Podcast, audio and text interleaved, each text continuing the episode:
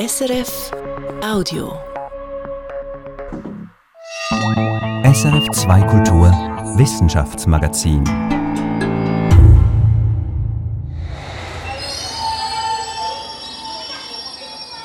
London im Sommer 2023. U-Bahn-Station Embankment, nicht weit von der Themse. Von hier aus sind es nur ein paar hundert Meter bis zum Hauptsitz der Royal Society, der britischen Wissenschaftsgesellschaft. Da gehe ich hin und mache einen Ausflug in die Vergangenheit. 350, 400 Jahre zurück zu den Anfängen der Mikroskopie und zu den Anfängen der modernen Wissenschaft. Ich bin Katrin Zöfel und das hier ist eine Folge unserer Sommerserie im SRF Wissenschaftsmagazin. Ein schneller Kaffee noch vom Kaffeestand und los. Ganz in der Nähe sind Buckingham Palace, National Gallery und Trafalgar Square. Die Royal Society hat ihren Sitz in Carlton House Terrace. Ein weißes, ehrwürdiges Gebäude, große Säulen am Eingang, ein paar Treppenstufen hoch. In der Vorhalle treffe ich Keith Moore, den Leiter der Bibliothek hier. Wir gehen einen Stock tiefer in den Keller, über mit plüschigem Teppich belegte Stufen. In einen gut klimatisierten Raum. Wer seltene alte Originale aus dem Archiv sehen will, der kommt hierher. We're in the Royal Society's headquarters building in Carlton House Terrace in our rare materials reading room. So it's nice and cool in here, and we have some manuscripts for you to look at. Ich will wissen, wie das war, als Forscher die ersten Mikroskope bauten, als sie begannen zu begreifen und zu sehen, dass es mehr gibt als das, was das bloße Auge sieht. Es war eine Zeit voller erster Male, ziemlich aufregend für jeden, der Forschung machte. Und die Royal Society, 1660 gegründet, spielt dabei eine entscheidende Rolle. We always like to start uh, right here, which is at the beginning of the Royal Society. This is uh, our first journal book. Der Archivar Keith Moore zeigt mir ein in Leder gebundenes Buch. It's the first record of the first meeting says, uh, Es sind handschriftliche Einträge über die allerersten Treffen der Royal Society, jener wissenschaftlichen Gesellschaft, die lange die wichtigste ihrer Art in Europa bleiben sollte. Also, Treffen Nummer 1 am 28. November 1660 in Gresham College im Londoner Viertel Holborn. memorandum that on November the 28th, 1660, these persons following according to the usual custom of Es sind zwölf Männer, die da zusammenkommen, jeder von ihnen ein angesehener Forscher. Sie haben sich etwas vorgenommen, eine ganz neue Wissenschaft nämlich. It was based upon direct observation of the natural world and evidence repeatable experiment. Eine Wissenschaft, die auf Beobachtung und Experimenten beruhen sollte und nicht, wie bis dahin so oft, auf irgendeiner Art von Autorität, der Bibel zum Beispiel. The Royal Society's motto is translated as take nobody's word for it, find out about the world for yourself. So it's an appeal not to look at, at written authority, but to do things for yourself, to try and find out things. Nullius in verba. Das ist das Motto, das diese zwölf Männer der Royal Society geben. Grob übersetzt, verlass dich nie nur auf das Wort von jemandem.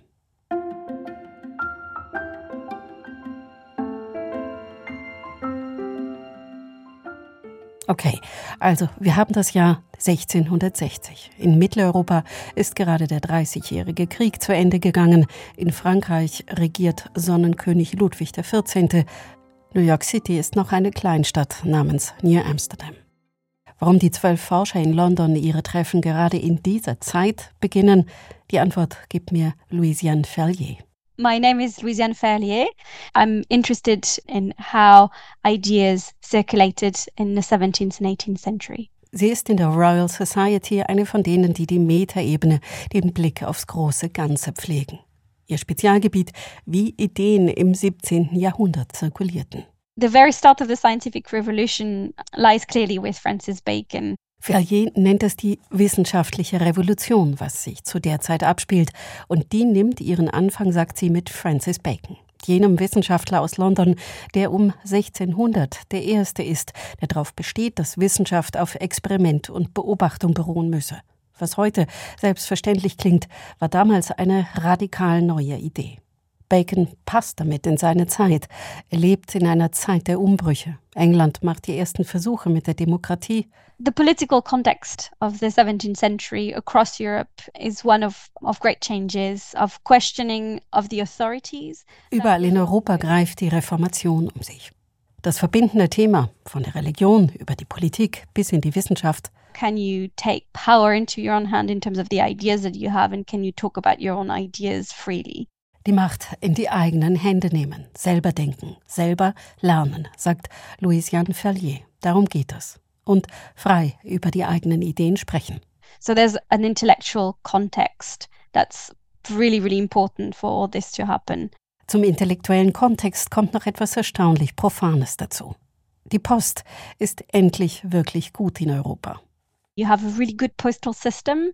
Literary scholars, people of science exchange very rapidly a lot of ideas. So gut, dass wer will nun Ideen in kurzer Zeit per Brief mit vielen austauschen kann, quer über den Kontinent. Das ist völlig neu. So when you look at the calendar of someone's correspondence, sometimes they write 10, 20 letters in a single day to several people. 10, 20 Briefe schrieben manche am Tag, sagt Louisiane Ferrier. So zeigen es die Korrespondenzverzeichnisse berühmter Forscher. You have one main network of circulation of ideas, which is a personal one. So entstehen enge persönliche Netzwerke. Man stellt sich einander vor per Brief. They get introduced to each other by letter, and that means that they could correspond with people all across Europe legt die eigenen Ideen per Brief anderen zur Prüfung vor, fragt um Rat, bittet um Informationen. Es gibt sogar einen eigenen wissenschaftshistorischen Begriff dafür, die Republik der Briefe. The term Republic of Letters is used by historians to describe what is happening at the end of the 17th century. Die zwölf Männer, die die Royal Society gründen, sind 1660 längst bestens europaweit mit ihren Kollegen vernetzt. Und sie schaffen es, die Royal Society zu einem Knotenpunkt dieser Republik der Briefe zu machen. Und jetzt kommt ein Mann namens Robert Hooke ins Spiel. 1660 ist er 27 Jahre alt. Die Royal Society stellt ihn an als Kurator für Experimente. Keith Moore. They had appointed a curator of experiments, and that curator was Robert Hooke. Er hat da schon viele Jahre Ausbildung und Arbeit hinter sich. Beim besten Maler im London jener Zeit, Peter Lilly, und dann beim wichtigsten Chemiker des Landes, Robert Boyle. What they would do would be they'd get Robert Hooke to do a demonstration Hook organisiert als Kurator für die wöchentlichen Treffen der zwölf Fellows Experimente, wählt aus, welche Briefe von Forschern aus ganz Europa vorzulesen und zu diskutieren sind. Ja, und dann hat der britische König Charles II. einen Wunsch.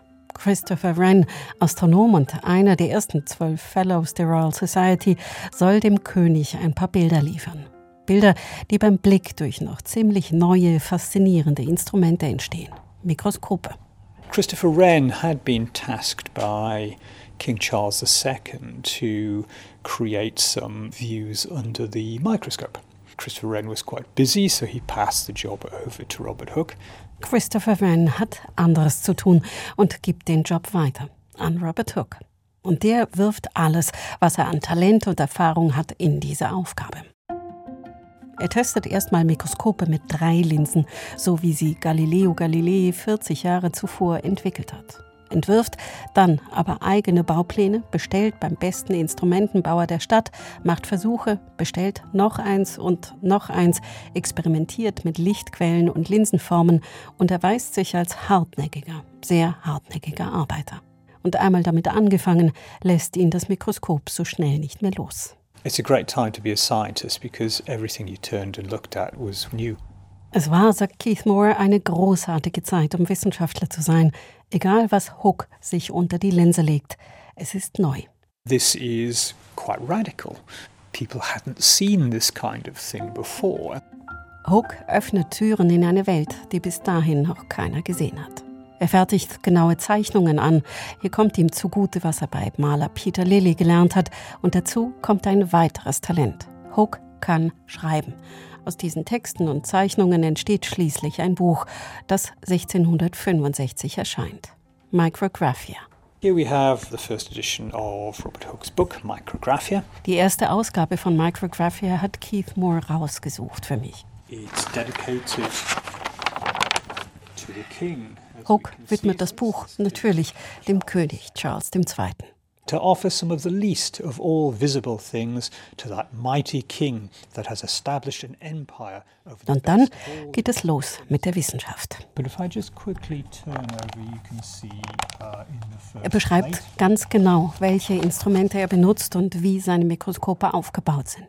Er macht es also ganz modern, genau wie jeder Forscher und jede Forscherin heute im Methodenteil einer Studie. And in this first plate, you can see a variety of instruments that. Hooks Mikroskop hat zwei Linsen, einen Zylinder, eine Öllampe als Lichtquelle und er nutzt einen Spiegel, um das Licht auf das Objekt hin zu bündeln, das er anschauen will. the first thing he describes is the point of a sharp, small needle. Er beginnt sein Buch mit Gegenständen, die jeder um 1665 aus seinem Alter kennt. Die Spitze einer Nähnadel. Sie ist unter dem Mikroskop betrachtet alles andere als spitz, hat Scharten und kleine Dellen, dort, wo sie fürs bloße Auge glatt und makellos wirkt. Auf der gleichen Seite die Zeichnung von etwas, das für mich wie Holz aussieht, gemasert, an der Kante etwas ausgefranst. Other things he describes, you can see here.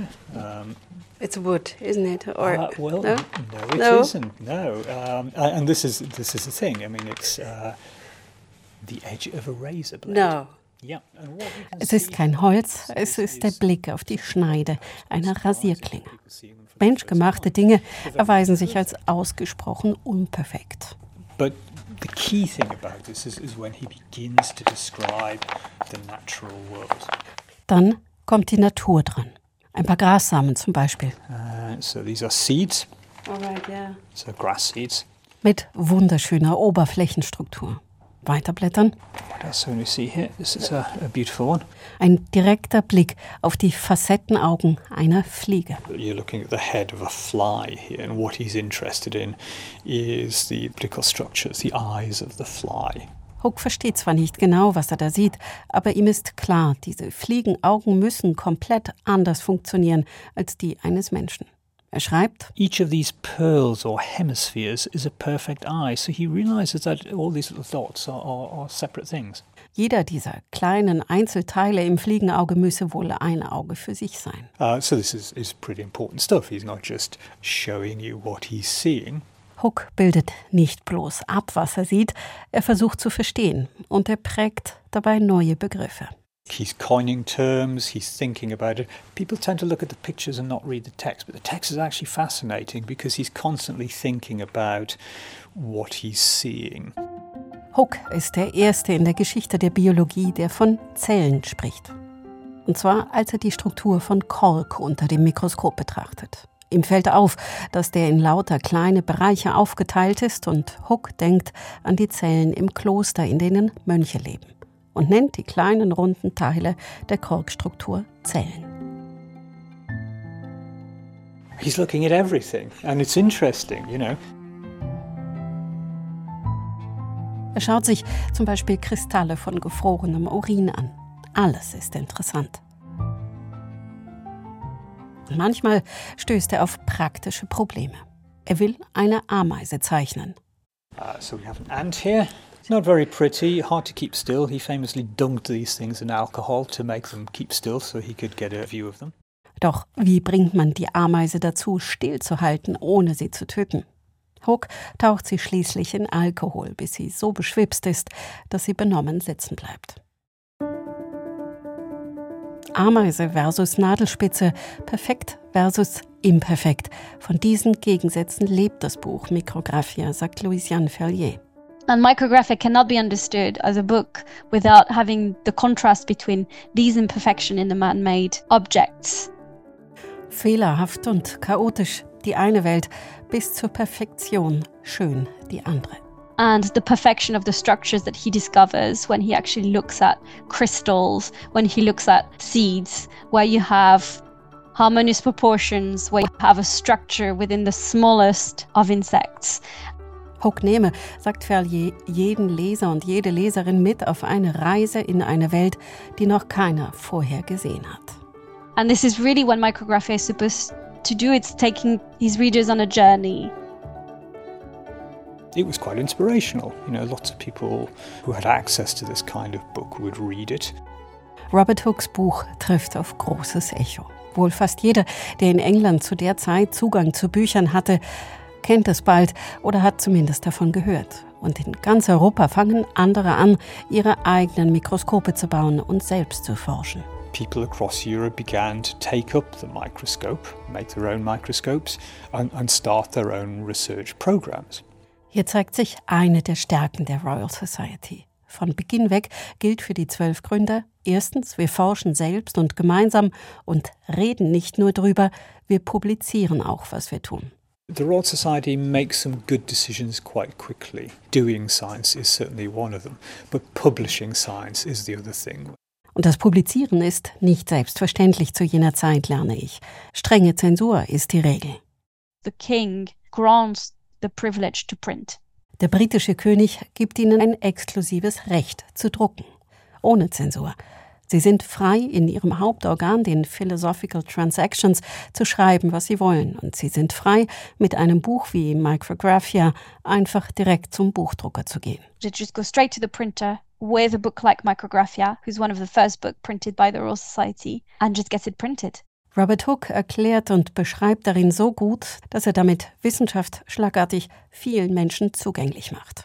He explains so well within Micrographia how things work that basically you can take the book and do microscopy at home.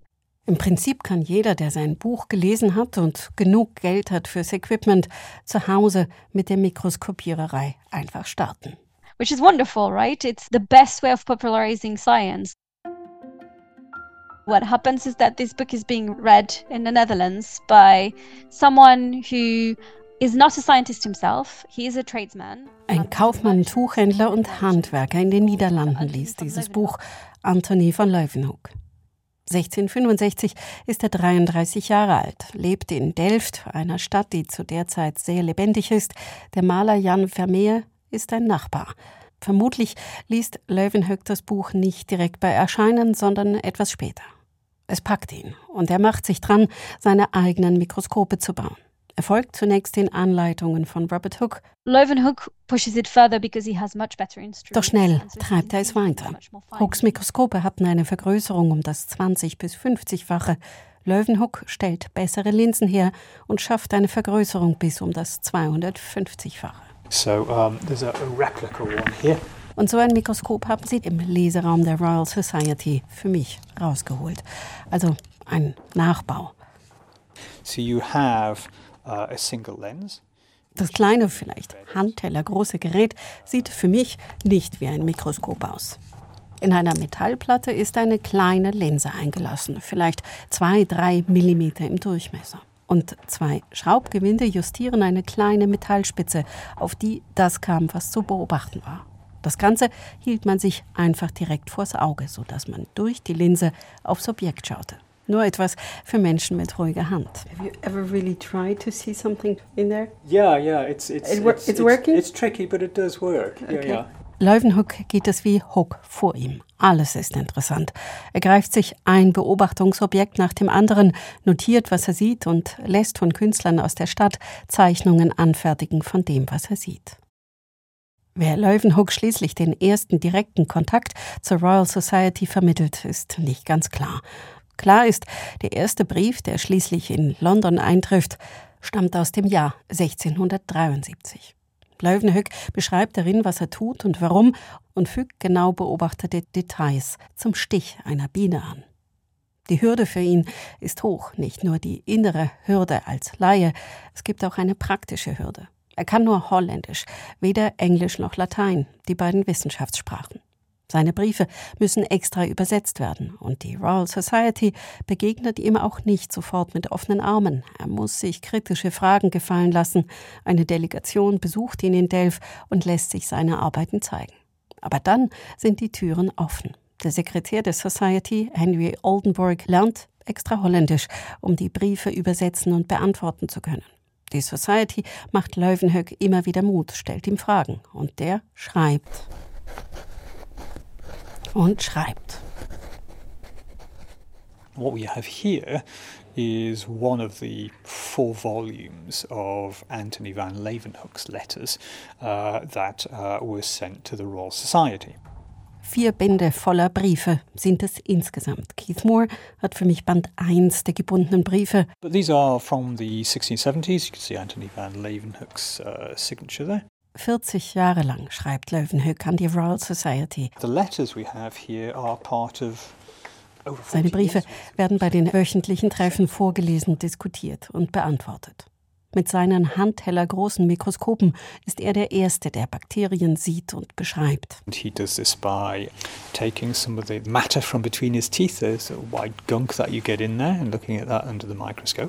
Er nimmt dafür den weißen Belag, der sich zwischen seinen Zähnen bildet. Und wie es der Zufall will, sind die Bakterien darin so groß, dass er sie tatsächlich erkennen kann. Er schaut sich den Schmodder aus Pfützen vor seiner Haustüre an und entdeckt Einzeller.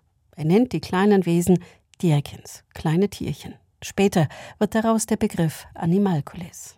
Löwenhöchs Mikroskope sind, sagt Moore, die Teilchenbeschleuniger seiner Zeit, die Werkzeuge des Fortschritts und dabei unglaublich simpel. Uh, yeah, this is a kind of 17th century Large Hadron Collider, if you like, but it, it's, it's terribly simple. Leuwenhoek untersucht seine Spermien, kleine Aale, die Zellen in seinem Blut. Er findet heraus, dass es in unserem Blutkreislauf Kapillaren feinste Verästelungen gibt.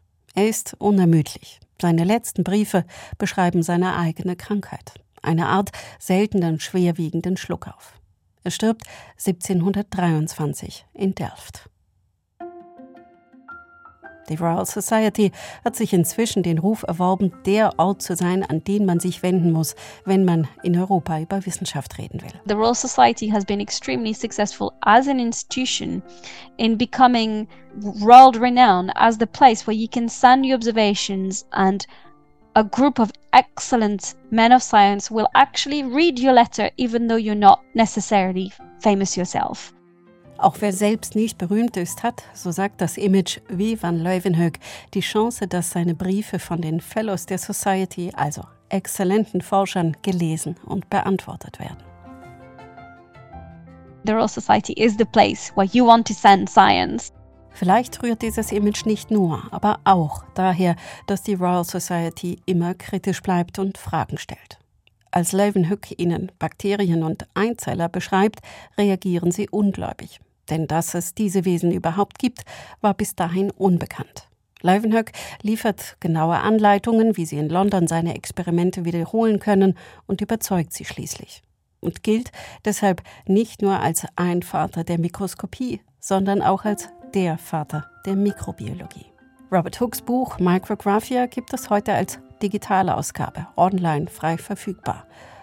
Auch viele der Briefe von Hook, Leuwenhoek und anderen kann man online durchblättern. Und weil sich Anthony van Leuwenhoeks Tod dieses Jahr am 26. August zum 300. Mal jährt, hat Louisiane Fellier noch mehr vor. So we still have little packets of seeds in little envelopes that he carves himself, where he just labels what is inside uh, the envelope. Oft hat Leuwenhoek kleine Proben mitgeschickt, mit Pflanzen zum Beispiel, damit die Fellows in London seine Experimente wiederholen konnten.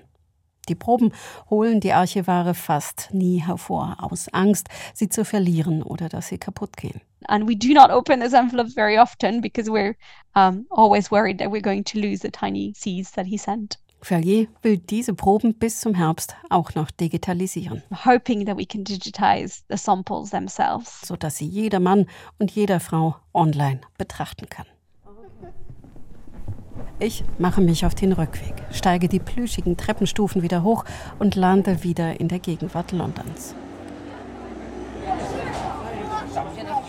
gerate in eine Schulklasse, frage mich auf dem Rückweg zur U-Bahn-Station, wie viel mehr die Menschen in 350, 400 Jahren wohl über die Welt um uns herum wissen werden. Sicher einiges, was wir heute noch nicht im entferntesten ahnen. Und ich spüre eine große Zuneigung zu diesen Pionieren, die sich auf niemandes Wort verlassen wollten, ihre Aussagen auf Fakten gründeten und darauf bestanden, dass etwas erst als bewiesen gilt, wenn sich Experimente unabhängig wiederholen lassen. Und das war eine Folge unserer Sommerserie im SRF Wissenschaftsmagazin. Und nächste Woche geht es um die erste moderne Staumauer in Europa. Die entstand nämlich in der Schweiz, dem Land der tausend Stauseen. Mein Name ist Katrin Zöfel, Produktion dieser Sendung Daniel Theiss. Das war ein Podcast von SRF.